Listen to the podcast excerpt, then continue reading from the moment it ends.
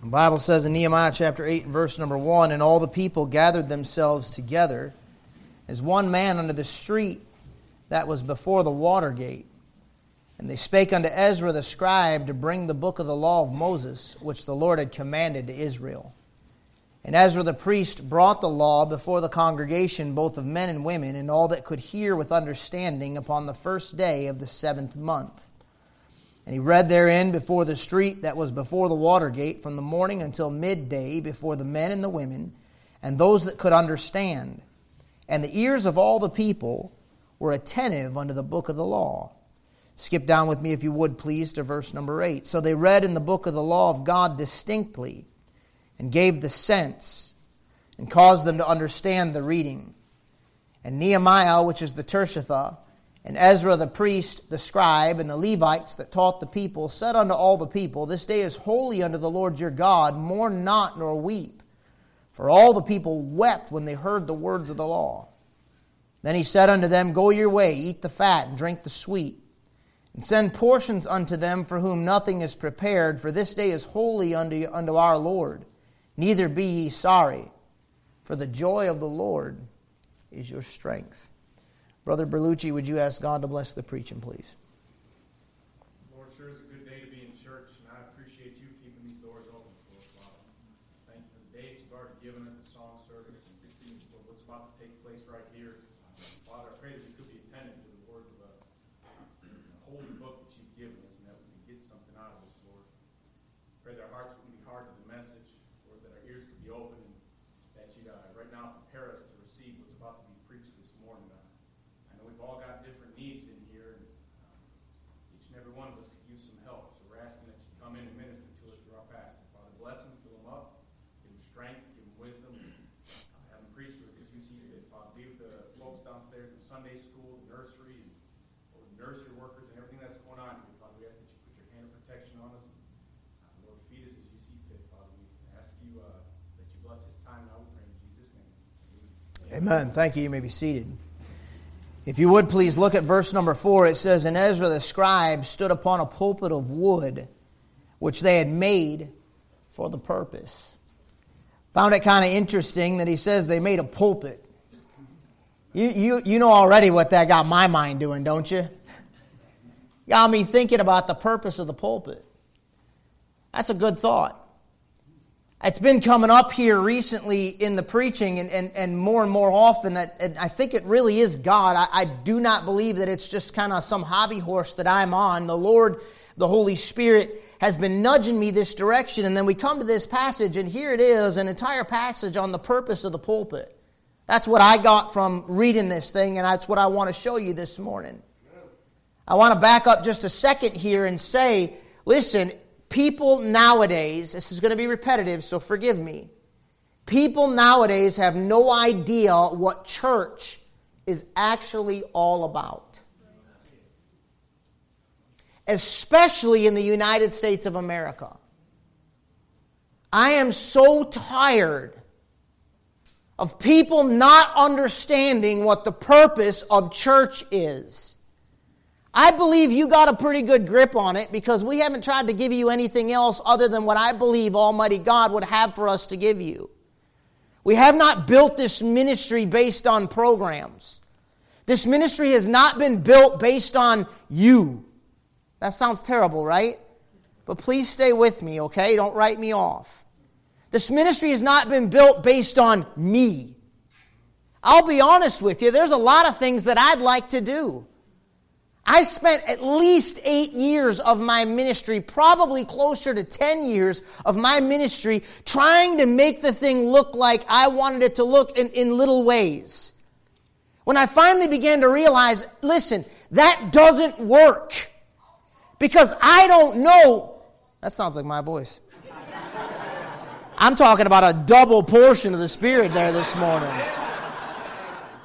And I hate that voice. That's how I knew it was mine. I've begun to realize that even if I could make the church look like I want it to look, I don't know what I'm doing. Now, if you want an excuse to just leave the church, that the preacher doesn't know. He said he doesn't know what he's doing. When it comes to spiritual things, I realize that I don't know what's best for me, right, let alone what every individual one of you actually needs. You ever, parents that have raised teenagers, have you ever listened to somebody that's never raised teenagers talk about teenagers? It's like, that's cute. Have you ever seen them be infatuated with teenagers, everybody else's teenagers? It's a little annoying, right? You don't have a clue what somebody else needs to do or should do or shouldn't do when you've never been there. That's the point I'm trying to make. Nobody's messing with my kids, so this isn't personal. That's the point I'm trying to make. So how in the world can one man get in a pulpit and start preaching the Word of God and help people that are this big when they'll hear with understanding, like the text says? And people that are as old as Miss Fox or Missus Ferguson, who will both tell you that God's used this church to help them. Even if I could, even if I was ninety-five and the second oldest person in the church was ninety-three, so I've been here longer than them and I have more experience, how could I possibly live everybody's individual lives with the circumstances, the details, the issues, the problems, the where you've been and the how things have worked out and the personality things and all the rest of that stuff? How is it possible for one man to be able to give you counsel and give you advice and, and, and get right into the details of your life and the details of your business and the details of your mind and the details of your heart in your business, and give you the right advice every single time that will not fail you, will not mess you up, will not lead you astray, and will protect you from what the devil wants to do to your life, and the devil wants to do to your home, and the devil wants to do to your heart? Hey, listen, it's not possible for a man to do that, but God has something set up to help every one of you and read your business and direct your life. Amen. And He does it through a pulpit. The most important thing you can look for when you're looking for a church is, is the Word of God being preached in that church? Period. I think this. I think I can get to be a good enough salesman, politician, manipulator, to get a certain amount of people to like me. I can be smart enough by study and by experience or by giftedness or whatever it is. I can be smart enough to figure out how to like weasel my way through people relationships and make sure that I shake every hand and look them in the eye and memorize all the names and know all the kids and memorize all their birthdays and make sure. I mean, when mama comes up, it's not say hi to mama. You know, you, you want to know how to really make friends? Say hi to her baby first. Oh, hi, and just know every little name and know their little birthdays and remember, remember all the little stories to make sure that you grow a business, to make sure that you're a good quote-unquote pastor. It's possible for a man to do that, to manipulate people into liking church, to manipulate people into liking him. But listen to me, it doesn't matter how much you like the man. If he's not giving you the Bible, he don't love your soul. He loves himself. Amen. And he's got ulterior motives. How do you assess the situation? How do you know this is where God wants me? How do you know the purpose of church? This is the church I'm supposed to join. We got some people that are planning on joining after church today. So I told them, listen, I've done this over the years. I say that so you don't take it personal. When it gets, when I get done preaching where my brain is at, I forget that you're supposed to join the church. Please remind, wave your hand at me and remind me, okay? Because listen, you know what that, you know what that is? That is like really, really, really bad. Pastorally speaking, you don't, you, you're like, what's he talking about? That's bad. That's that's like not the way to build a church. That's a bad pastor trait, humanly speaking. You wanted to join the, that should be like a special thing. It's, it's a very special thing to me. It means a lot to me when somebody says, this is where God Almighty wants me and wants my family, and you're my pastor, and this is my church family. I've been here long enough to evaluate it, and I really believe God will. That means a lot to me, and I forget to say, somebody's joining the church this morning. That's bad, ain't it? You know, somebody was coming up to me the other day. He was talking to me. We were having a great conversation. And somebody else was, was waiting for me.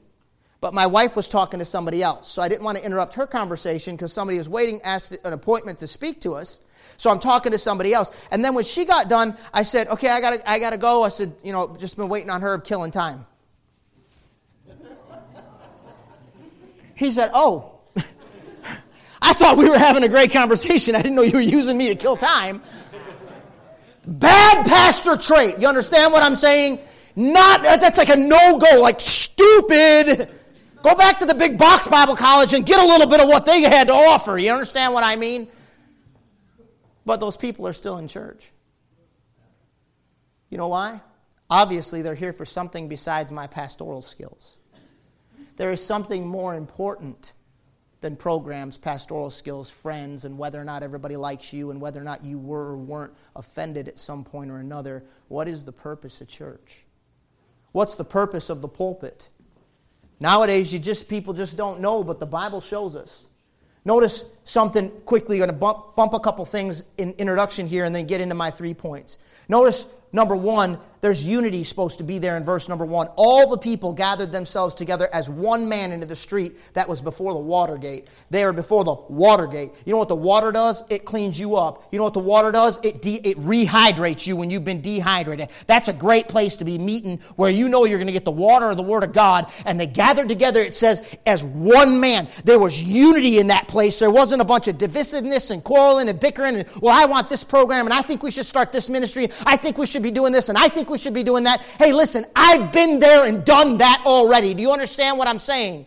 I have started more ministries than I myself could keep up with, and every one of them wound up failing. And I'm realizing in my ministry as time goes on that God begins moving and God's hand begins to be on things. And when God brings that thing in there, it moves with smoothness. The devil attacks it. The resistance comes. All that stuff we've been preaching about is all there, but you know it's God.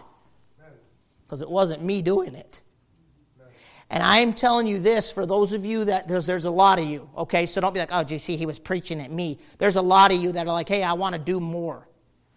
I am telling you, I know more things. Like, like I'm not saying, like, I have a feeling and I'm prophesying. I know more details. I know more facts than you, than I tell you that I know.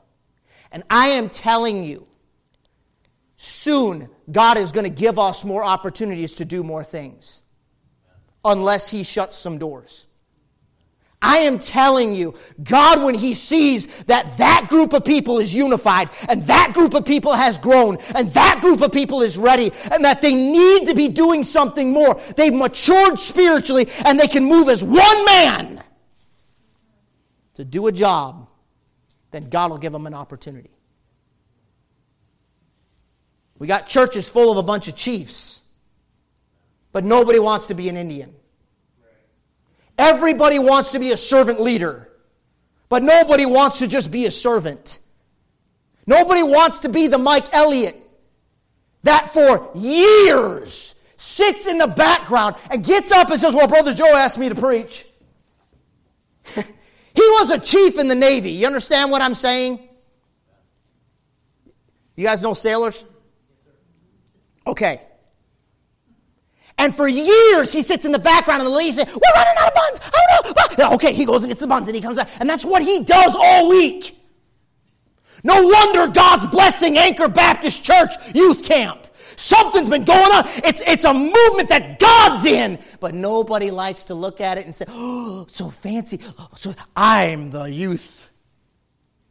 Everybody's just kind of working together as one man because God's doing something. And their leaders set that example for them. And that's why God's doing something. Unity. What was their purpose in coming together? When they gathered themselves together, they spake unto Ezra the scribe to bring the book of the law of Moses, which the Lord had commanded to Israel. You know what the people said when they gathered together? Give us the book. You know why God shows up in this passage? You know why the people wind up getting revived and blessed of God? Because they came there for the right reasons. They understood the purpose of the pulpit. And they got together saying, listen, hey, Ezra!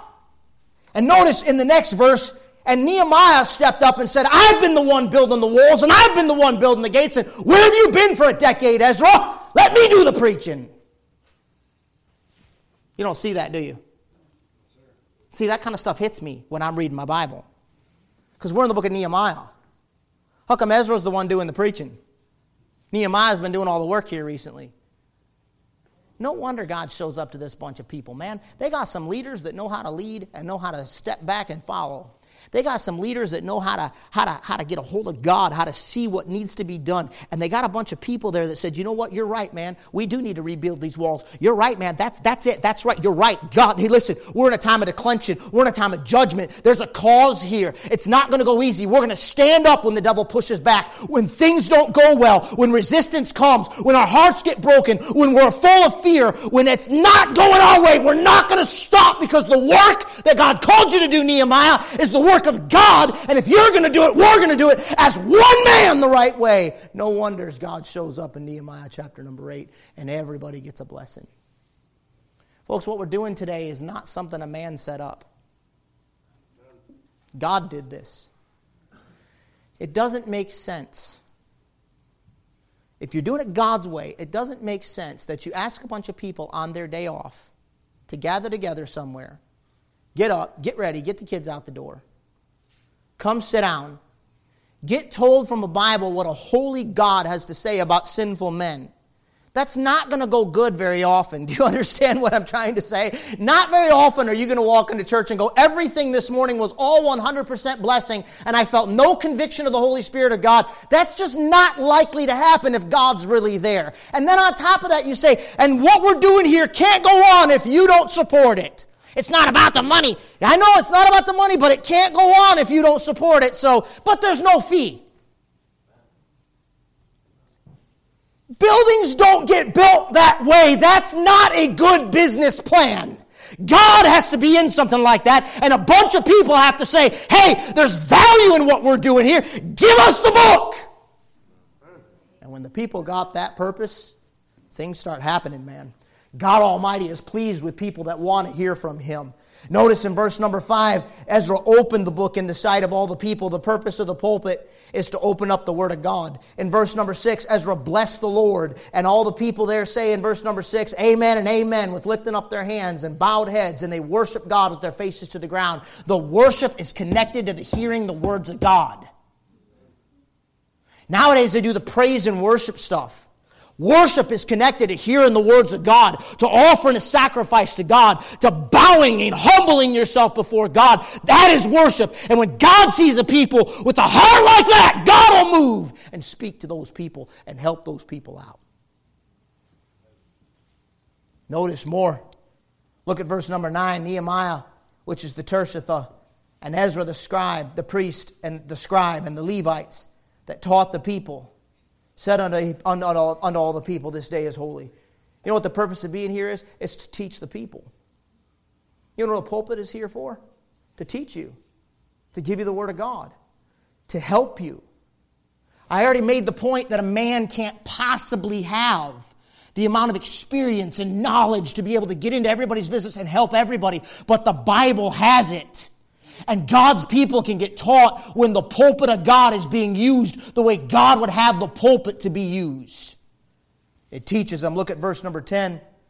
He said unto them, go your way, eat the fat and drink the sweet, and send portions unto them for whom nothing is prepared. For this day is holy unto the Lord, neither be ye sorry. You know why he had to tell them that? Because the pulpit brought repentance. You know what the purpose of the pulpit is? It's to bring repentance in your life. You know why you need repentance? Because you're sold under sin. Naturally, in your human nature, there's not a person in this room that doesn't naturally mess up. Right. Keep back also thy servant from presumptuous sins. Cleanse thou me from secret faults. Naturally, Mike Reagan is inclined to go the wrong direction every single time. You know what preaching has done for me throughout my life? It's exposed to me that I'm going the wrong way and turned me around. That's the purpose. Notice, there's preparation associated with the pulpit. You know why a lot of people get nothing out of church? There's no preparation time. Look back at Ezra chapter number seven. I'll show you what I'm talking about. Ezra chapter number seven. I'm not only talking about the preacher's preparation. And there's a tremendous amount of that. But your preparation, the hearer's preparation. In Ezra chapter number seven, look at verse number nine. The Bible says, "For upon the first day of the first month began he to go up from Babylon. And on the first day of the fifth month came he to Jerusalem, according to the good hand of his God upon him." Why was the good hand of God on him? There was a work that needed to be done. Now watch why God picked him. "For Ezra had prepared his heart to seek the law of the Lord and to do it, and to teach in Israel statutes and judgments." You know what Ezra had been doing long before, back to Nehemiah chapter number eight, long before we land in Nehemiah chapter number eight? Over a decade's passed. You know what he did a long time ago?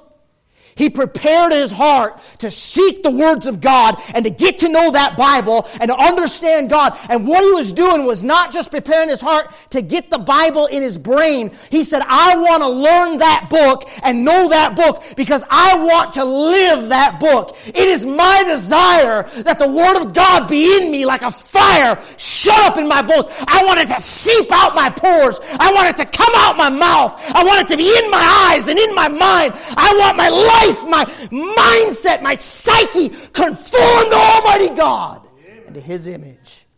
I want that Bible. I want to know it. I want to live it." I beg God,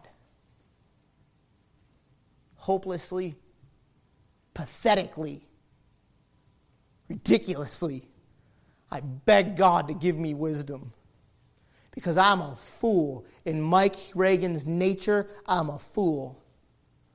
All I could do is, I don't know, kill, steal, destroy. I could blow stuff up real good. I've always preferred demolition to construction. I'm not kidding. You can laugh. It's fine. Go ahead and laugh at me. But it is absolutely the truth. Demolition is a lot of fun. Construction, you got to step back. I got to build that pulpit. Thank God for COVID. That was going on in my garage. I've never done anything like that in my life, and don't look too close.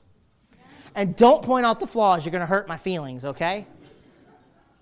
That took a lot of pre-planning and evaluating and errors and redoing and forced me to try some finesse. Mitering those edges was a stinking pain because I'm a roughneck and I'm all jittery and stuff. And I had, you know how many I had to throw away? Get all the way down to the end right here and then oh! Construction's not easy.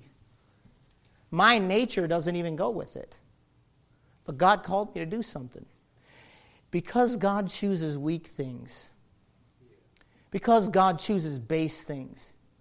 Because God likes to pick the least likely to succeed and then say, "That's what I want you to do." And you're like, uh-huh, no, you got the wrong guy. And God says, "No, I want you to do that." "Yeah, but I'm the wrong guy." "Yeah, I know. That's why I want you to do it." Because everybody's going to know, and whether they know or not, you're always going to know who it is that's doing it. I beg God for wisdom. I beg God to open my eyes that I may behold wondrous things out of His law. Moreover, because the preacher was wise, he sought out, set in order many proverbs. It says, moreover. You know why it says moreover? Because the preacher's looking at life under the sun. He's looking at the way people act and the way things happen and, and how things turn out and don't turn out. And he just says, vanity of vanities, all is vanity. What is the stinking point? It's all vain. I mean, couldn't I, you know, here you are, you're thinking you're getting somewhere, and that's like one step forward, two steps back. And, and he's all, and God said, moreover, because the preacher was wise, he still sought out and set in order many proverbs. He still tries to give the people good knowledge. Because that's how God works. But in order for God to use that pulpit the right way, there has to be preparation. In your preacher, you expect that from me. Is, can, can you be honest with me? Let me see your hand. Do you expect me to prepare? Wow, half of the church. Man, I can prepare like every other message and I can wing the rest. Amen? I think you expect me to prepare. I think you come to the business meeting and we support our preacher and we vote in the budget, all, all budget and all that kind of stuff. And I think if you realized or, or thought or and realized that's the wrong word. If you thought, you know, a preacher just kind of gets up an hour before church on Sunday morning and just slaps an outline together or prints something out offline and just walks in and wings it, I think you'd be pretty upset about that, wouldn't you? You'd have a right to be upset. Why should I expect you to come if I haven't prepared myself before you got here? If I don't take what I'm doing as serious as a heart attack, why should you be here? Can I turn it around? I take it as serious as a heart attack.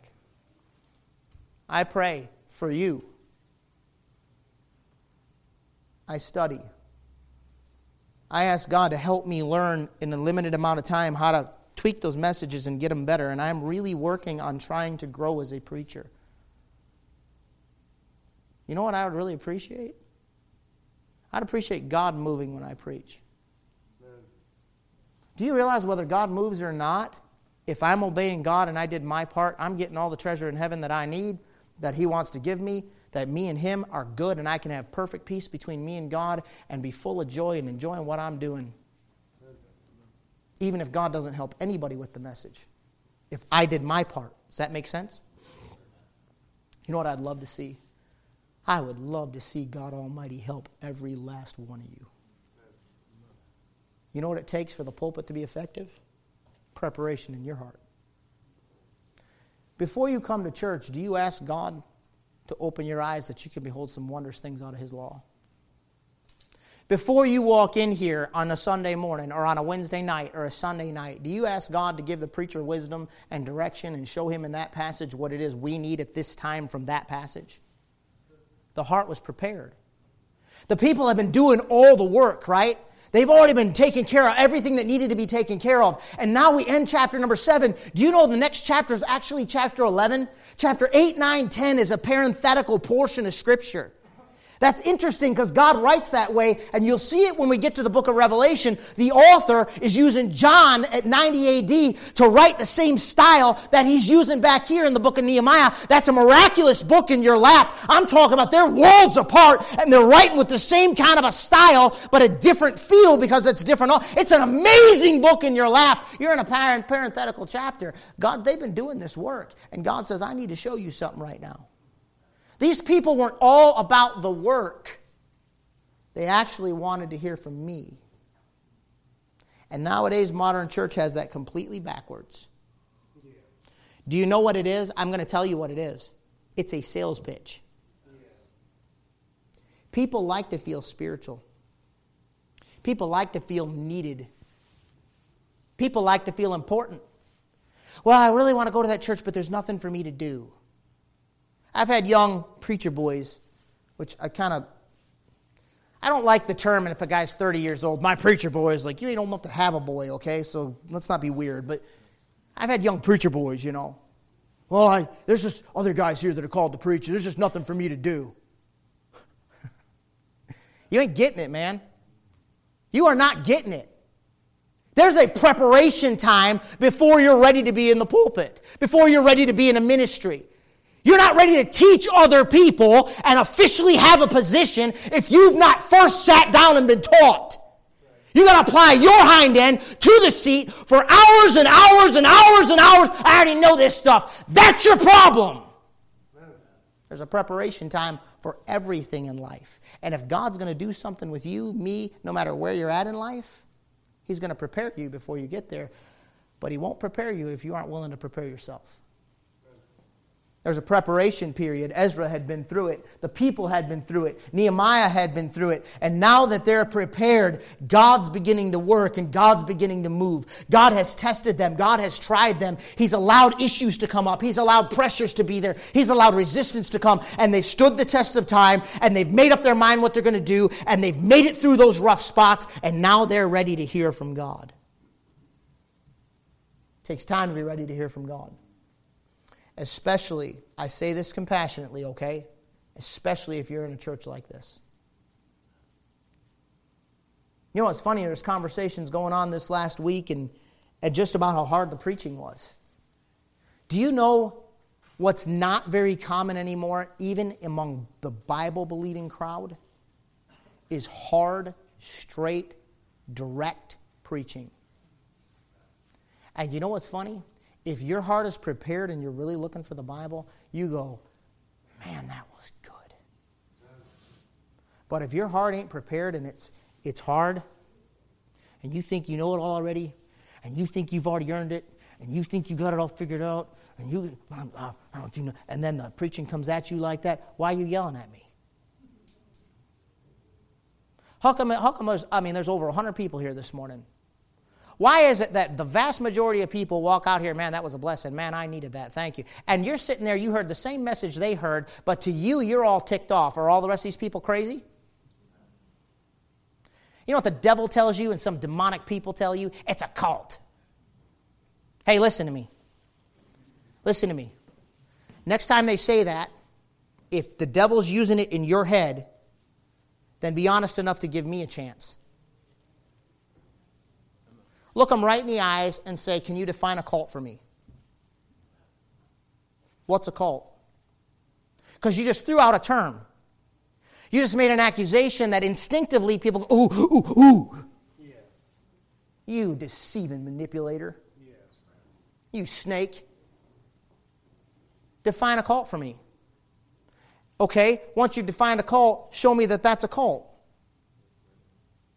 Ain't it funny how Bible-believing preachers get that accusation all the time? And then you go to some of the biggest cults on the planet that are filthy rich, and everybody sits there and drinks the blood and eats the body. Can you define a cult? Where's that at in your Bible? Oh, a man told you that. A man told you that, and that's why you believe it. I don't care if six billion people believe a lie, it is still a lie. But I, I, I don't like the way he talks. It's a preparation of the heart. That's the problem.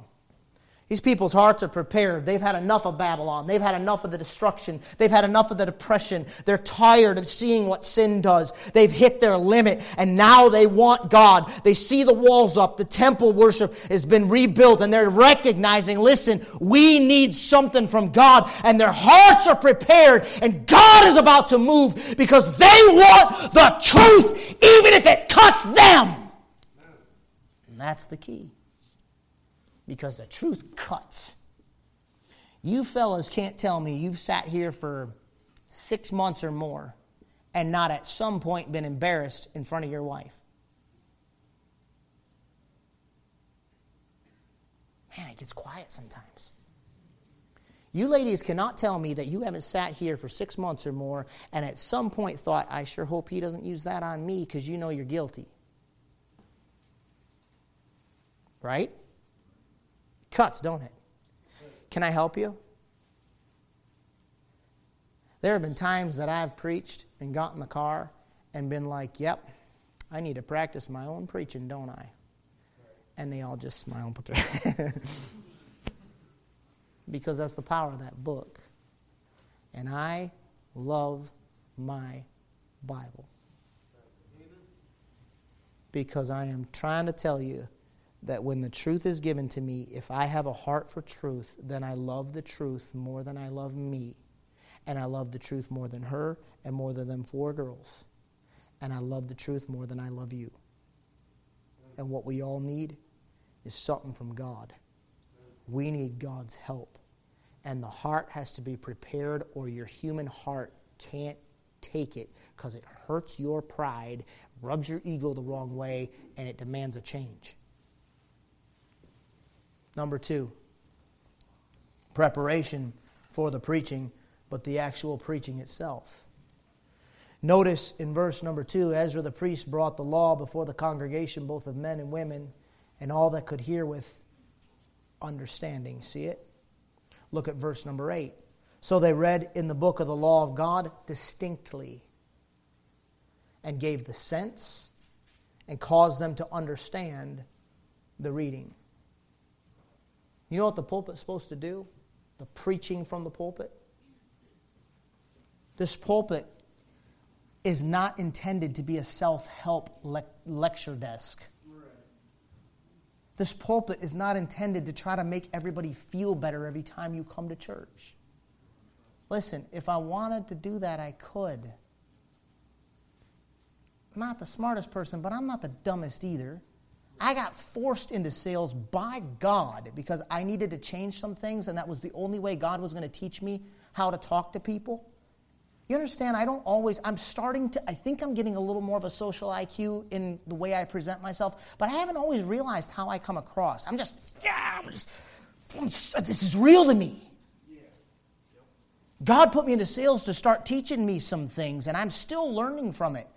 And shocker of all shockers, I was actually very good at it. I, it was, I think it's because I outworked everybody else, but I, I, I'm not too stupid. I know how to self-help you. I know how to manipulate you. That's not what God put a pulpit here for. When God puts a pulpit there and God gives His words to His man, He expects His man to give him His words, whether they like it or not. And make it clear. Make it distinct. You're going to leave knowing exactly what I was saying. Why? Because I got to do it God's way. What does He do? He gives them understanding. Why do you got to be like that? If you don't preach the way I preach nowadays, do you know people don't listen? I'm not saying everybody has to do it my way. I'm just telling you what I've experienced. You got so much going on in your mind, and your mind is programmed to last that long.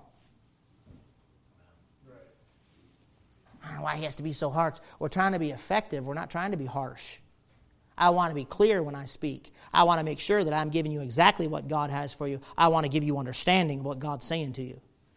Well, you know, people get upset. Yeah, we know.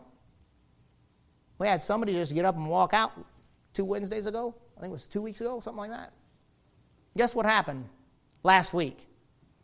I get a phone call. Hey, guess what? My friend who got mad and walked out of church just called me, or just texted me or called me or whatever it was, and told me she trusted Jesus Christ as her personal Savior. Well, that preacher, yeah, he woke her up. The Bible woke her up. She said, he is yelling at me. How do you guys put up with that? She said, we get used to it. She said, that ain't the preacher yelling at you. That's what we call conviction. Why? Because somebody's reading your business. And what's going on is supernatural. And he's trying to help you because he loves you and he wants to do something for you. The preaching, it brings understanding to the people if they'll hear. Look at verse thirteen. On the second day were gathered together the chief of the fathers and all the people, the priests and the Levites, unto Ezra the scribe, even to understand the words of the law. You know what I noticed about that? People in a position of leadership said, listen, since I have people under me that I'm responsible for, oh man, I was hoping we were just going to talk about preachers. No, this would apply to Sunday school teachers. There's an expectation in this church if you're going to teach Sunday school. There's an expectation. You say, oh, see, I knew once I get into the inner workings that it's been like that from day one. Nothing's changed. If you're going to teach Sunday school, there's an expectation on your life. A little bit more than just the average person that even is a member that comes in and sits down. Why? Because you got people looking up to you now. If you're going to get up here and sing, there's an expectation associated with that. If you're going to be a preacher, there's even more expectation associated with that. The leaders, are you a mama? You a daddy? You a grandma? You grandpa? You a big sister? Big brother? You got people under you that look up to you? Then you have some kind of influence. Does it matter to you? Or are you just living your life for yourself all the time? Are you all that matters? Right. The people in position of leadership said, I need to circle back on day two because I need some more. I really want to get a hold of that Bible. I'm, I need some more preaching. I need some more Bible. I need God to open it up to me a little more. I need to see what I'm doing and where my blind spots are because every last human being, kids listen to me, every human being, even your parents and your pastor, everybody has blind spots and failures and chinks in their armor. So if you're carnal and foolish and looking for a reason to be a punk, then that's all you're going to focus on is everything about your mom and dad that they've ever done wrong. You're the problem. Amen. And you're going to reap what you're sowing. Amen. Amen. I think I need to say it. I said it at youth camp, I'm going to say it again, and I'm careful when I say things like this, okay? Because a lot of times when there's divorce, kids blame themselves. And that's not right. But I will say this.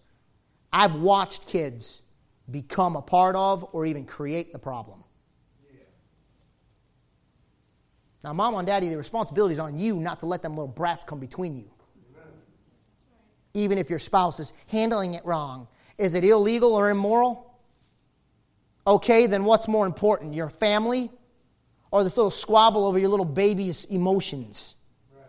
You, you're worried about the big, well, he's just mistreating my children.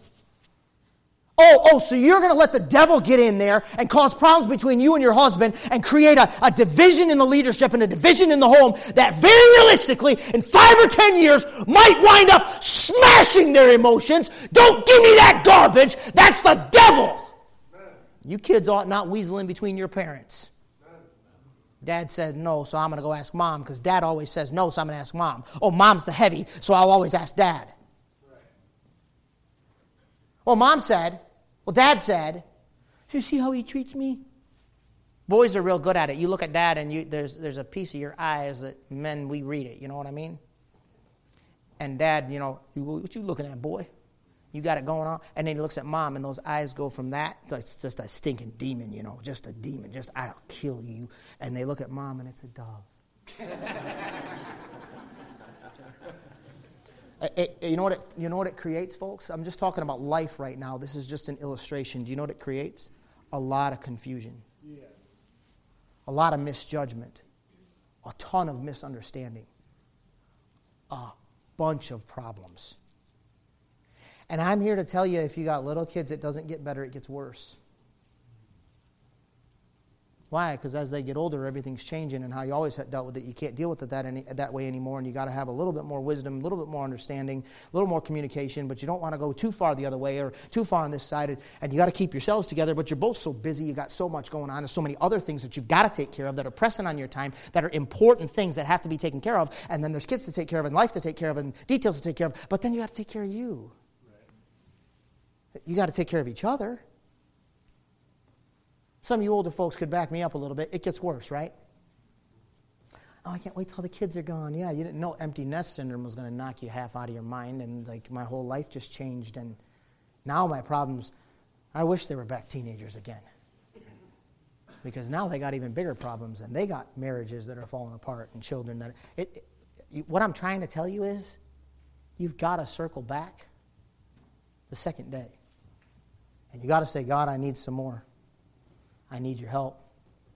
And a big piece of that equation that God puts in your life is a pulpit of wood. And you need to come in here and be faithful to get here and sit down with a heart prepared for the preaching of the Word of God so that God can read your business and God can give you help to get through what you're going through, even when the preacher's never been there. But the God that wrote that book knows how to help you from that book. That's why the priority here is the preaching of the Word of God. Preaching is important. Nothing more important for your soul after you're saved than getting in this book and knowing this book and hearing from God out of this book. Preaching brings understanding to the people. In verse nine, look at the end of the verse, for all the people wept when they heard the words of the law. That's bad. No, it's not bad. The purpose of the preaching is to bring repentance to your heart. You know, when people tell me, I just, I've had people leave say, you know, I just, I can't go there anymore. I just always feel bad when I leave. Well, okay. I mean, when I've heard that, can I can I give you an inside scoop? I think I can give this to you now. I, I think I'm all right doing this. Let me give you an inside scoop. When somebody says that to me, I stop and reevaluate. I know you probably don't think I'm that kind of guy, do you? When somebody says, I always feel like I'm getting beat up every time, I always feel bad when I leave, I stop and say, God, am I doing something wrong? You know, I have laid on the floor in my office and cried. I shouldn't tell you that stuff, should I? I've laid on my office and cried because I felt like, man, maybe I had a blind spot. Maybe I'm a little too fired up. I spend all my time getting stirred up and trying to stir up myself like the Bible says, stir up the gift of God that's in thee. and I try to stir myself up, and I read my Bible, and I when I when my preaching starts getting a little bit too uh, getting dry, I go listen to a bunch of Brother Lintz's stuff, even though I could probably quote almost every message word for word, and it stirs me up again. I'm told to keep it stirred up. I ain't trying to be Mister Heavy Heavy all the time. I don't want you to always leave here feeling beat up.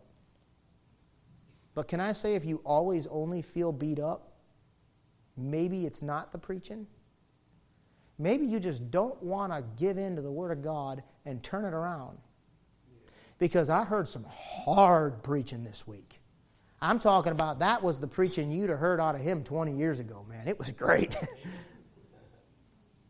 And there's a whole bunch of kids going, man, I need that kind of preaching. Man, this was wonderful. Man, I felt like I was back in the old days, like back when you guys, the days you guys always talk about. Why is it one kid sits there and says that, and the next kid says, how come he's so hard on the boys this week? You're a little rebel. You need to get right with God, kid. The preacher loved me. He wouldn't talk to me like that. No, the preacher does love you, and that's exactly why he looks you in the eyes and says, you're a little rebel, and you need to get right with God. That man said nothing wrong. He shouldn't be using those kind of graphic illustrations. I mean, those kids, you hypocrite. You let them watch anything they want to watch, and you give them a smartphone with no restrictions. You are, you are lying about the issue. That man's testimonies and stories of what he saw in real time are not the problem. He's trying to help your kid. He's trying to keep my little girls from getting drunk or getting in a car with a boy who is drunk and watching me grieve at her casket. Thank you, preacher. Scare them all. Tell them about the bones crunching underneath the wheels of the garbage truck while he's standing there looking at it in the sprinkler, and he can hear the bones pop. Tell him about it. Amen. Not every service, right? But if you got a problem with that, if your kid had a problem with that, I found the problem. Preaching is supposed to cause you to stop and think. You should leave going, you know, honey, I think we might need to work on our relationship. You know, honey, I, God showed me some stuff, and I'm going to humble myself because I love you, and twenty more years together is way more important than me having this big strut and ego. You'd be shocked how much she'll love you and respect you and follow you once you're weak enough to say, I messed up and I'm sorry. A woman will follow a man when she knows that man can be led by the right sources because it makes her feel safe. But when a woman has to follow a maverick, and she had to for years because she got tremendous character, and she did, but she knows when a woman has to follow a maverick, it's very unnerving. But you're the man, ain't you? You know more than a preacher and everybody else. I'm trying to help you. Preaching is supposed to bring repentance to your heart. They're weeping. Let me give you insight, parents. We're almost done. Let me give you a little bit of insight about this. Esau sought a place of repentance carefully with tears. And God said, I hate him. They were crocodile tears. The problem with Esau's repentance is he was not sorry. Follow this. He was not sorry for what he was. He was sorry for what he had done. Because what he had done caught up with him, and he didn't want to have to pay for it. That's not repentance. Judas repented, and God said, not forgiving you. And he went straight to hell. You know why? Because he realized what he had done. Do you know if Judas had loved the Bible and been in church like you are with a heart prepared to get the truth, he'd have known Zechariah, I believe it's eleven thirteen. And Zechariah eleven thirteen would have popped up into his mind at that situation. He said, I'm not doing that because that's what, that's what, am I Judas? He didn't know his Bible. He didn't care about it. He wasn't interested in his Bible. He hadn't been hearing the preaching. Judas did it. Esau did it. Achan did it. You know, I read my Bible this morning in the book of Judges. Israel turns and repents once they wind up in trouble. And God says, I'm not forgiving you. I'm done with you. I've saved you seven times. and you keep doing this, and I'm done with you. I will not forgive you. And the Bible says that when they repented, God felt sorry for them. And it says in the text, when they repented, they got rid of the idols. They got rid of all the stuff they weren't supposed to be doing. They kicked. God said, I'm not forgiving you. Dad, I'm sorry. No, that's not your wild get-out-of-jail-free card. You're still paying the price. Right. If your kid pays the price with a good attitude, they meant it. When your kid goes... And when they're teenagers, they don't do quite like that, but they do the same thing. Yeah. They're not done yet. Right. She's really sorry.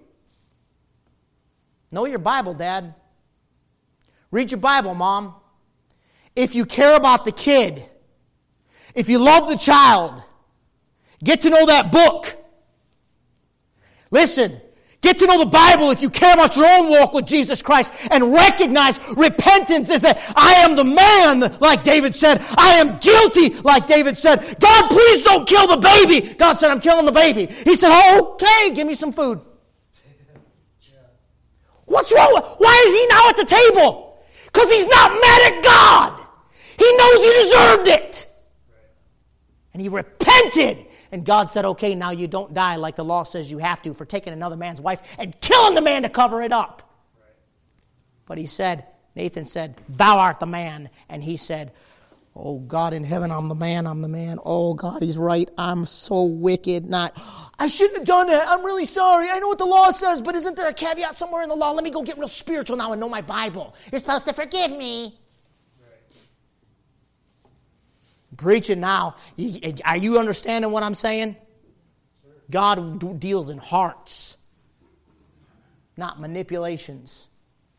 And the people repented, which brings us to my conclusion.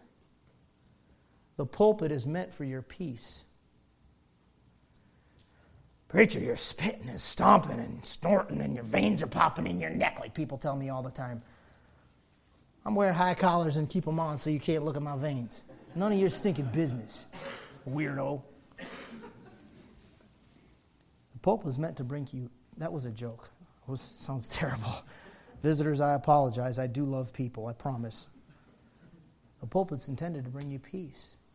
You say, what kind of peace am I getting from any of that? Peace with God. Look at their response when the people are like, oh, no, we're, we're so messed up. Verse ten. He said unto them, go your way, eat the fat and drink the sweet, and send portions unto them for whom nothing is prepared. For this day is holy unto our Lord. Neither be ye sorry, for the joy of the Lord is your strength. Wait a minute. Whoa, they were all messed up. Yeah, but if you go back later and you read the passage, one of the things they taught them from the law is that this Feast of Tabernacles that we're entering into, you're supposed to be making booths and dwelling in booths all week long, because it's an observance of when God brought you out of Egypt and had you in the wilderness, and God provided for you throughout the wilderness, and look at what God's done for you, and you had to dwell in booths, and now you're in the land and you got your wonderful houses. So every once in a while, now that God's really established you and building something with your life, and the walls are up and the gates are up and the breaches are repaired and the temple worship is there, and the temple, beautiful temple, we got so much that God's given us. We got a church family, and we're not just a brand new church anymore. We're really we're really getting some traction. I mean, we'll get some answers for you exactly on the numbers, Lord willing, this week. We're going to be connecting to the sewer, and, and that That means we're going to be positioned, Lord willing, to really break ground this coming spring. I mean, I know I've been talking about it a long time, but I think it's going to be happening. You understand what I'm trying to say? Now things are really going. And he said, you need to stop back, step back, and you remember once a year where you used to be. Not groveling in your past. Remembering how God brought you out of your past, and you used to be very insecure and still learning and wandering through the wilderness and, and, and struggling and trying to grow and trying to figure it out and dwelling in booths. Go dwell in those booths for a week. And the children of Israel hadn't done it in years. And when the preacher started showing them, hey, listen, the contemporary way of doing things, this is what this isn't me just making an application. This is what was happening. The contemporary way that Israel is not by biblical way. So let's go back to the Bible. And they all went back to the Bible. Do you see what they showed? They showed repentance. They showed a desire for the Bible, like all the way back to where we started. They showed a desire for the Bible. They showed a preparation to, I'll receive the word of God. We're going to do this God's way. And man, we're so, I feel so guilty. Good, but don't stay there. Don't stay in the guilt. He said, neither be ye sorry. Do you know godly sorrow worketh repentance unto salvation, not to be repented of? Yeah. But the sorrow of the world worketh death. Yeah. You know what he said? No, no, stop, stop, stop, stop, stop. Stop feeling bad. Every time I leave church, I feel terrible. I'm not worthy. Stop. You are worthy.